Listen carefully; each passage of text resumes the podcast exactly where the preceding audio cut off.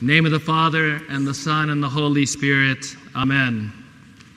So great to see all of you in church at one time, and I can't believe how loud the choir is when it's not cut in half. Very impressive. That's a miracle, too. We shouldn't take that for granted. We've been praying earnestly that uh, God would allow us to come back to one liturgy. I see some old friends. Nice to see you guys. Welcome back. so I want us to remember that this paralytic lay by the pool of Siloam or Bethesda for 38 years.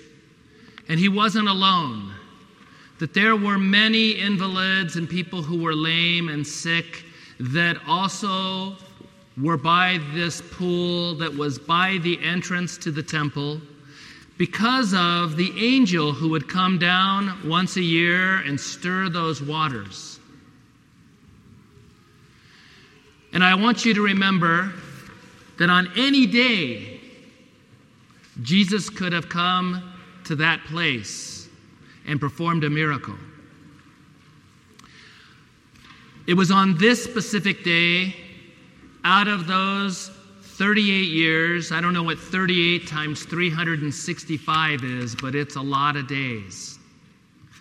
And I want us to remember that Jesus never did anything in his life by chance.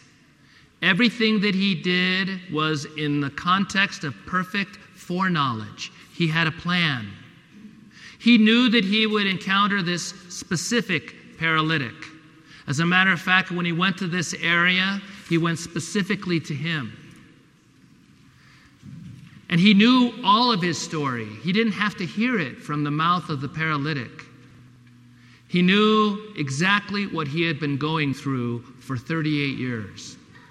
Another thing I want to bring to your attention, because sometimes when we just read the gospel passage or hear it read, we don't necessarily think about the details. But can you imagine being paralyzed for 38 years, not being able to move your limbs, not being able to stand? How atrophied and twisted and distorted your body would be. It wouldn't look normal. Anybody on a quick glance would be able to tell in general terms that this person was really sick. That for him to be able to stand or even to sit up would be humanly impossible.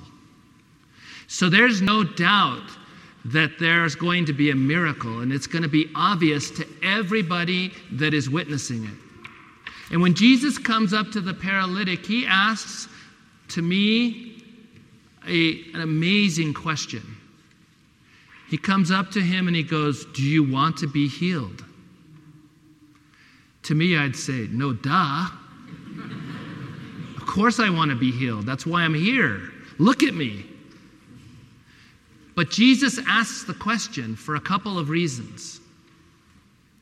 Number one, he wants to engage the man's free will.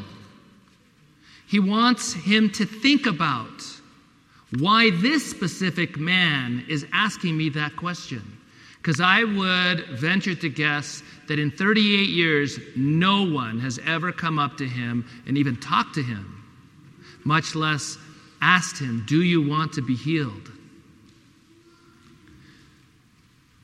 It's important for us to be in sync with God do you know that the word in Greek for confession, exomologesis, literally means, when translated, to agree out loud with God? When I come to confession before my Father Confessor, I'm not telling God anything that He doesn't know. I'm agreeing out loud in front of another person what God already knows. But think about that. Think about how that engages me Think about the preparation, the self examination, the memory that gets engaged in thinking about my life and in examining it in light of the truth of God's commandments. that preparation, that engagement is life changing in and of itself. It doesn't come out of a vacuum, it comes out of a context that I want to be healed, that I want to be forgiven, that I want these burdens lifted up out of my life and off of my shoulders. That's like the preparation of a garden before you plant the seed. To the degree that you prepare that garden soil well, that seed is going to produce and yield an abundance. And the same happens with our heart. So when that paralytic is asked, Do you want to be healed? he thinks about it, he engages, but he also looks up at the man that's asking him. Jesus doesn't just want to stop short at physical healing. He never wants to stop short at just healing our body. He always is more concerned with our soul. Because our soul, of all of our human person, is the most in the image of God, and it is immortal. It is that which will go on to be with God in paradise when our person dies and our body goes under corruption. So, with a word, Jesus says to him, Rise, take up your pallet, and walk. Now, we didn't put in the bulletin an icon of the raising and healing of the paralytic. But if you were to see the icon that depicts this event, it shows the man completely healed, not twisted, not atrophied, no longer weak, carrying the pallet on his back. And it shows him bowing in veneration before Jesus Christ, who he didn't know. But when Jesus said, Do you want to be healed? he considered, Why are you asking me? What interest do you have in my wholeness? Do you maybe have the power to restore me? And when he is healed, by just a word, he bows before his healer. Now the interesting thing is is that Jesus and the paralytic get separated.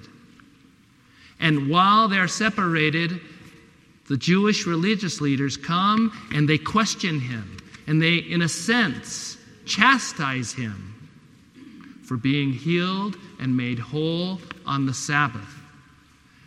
Now, let me ask you a question. That to me is also amazing.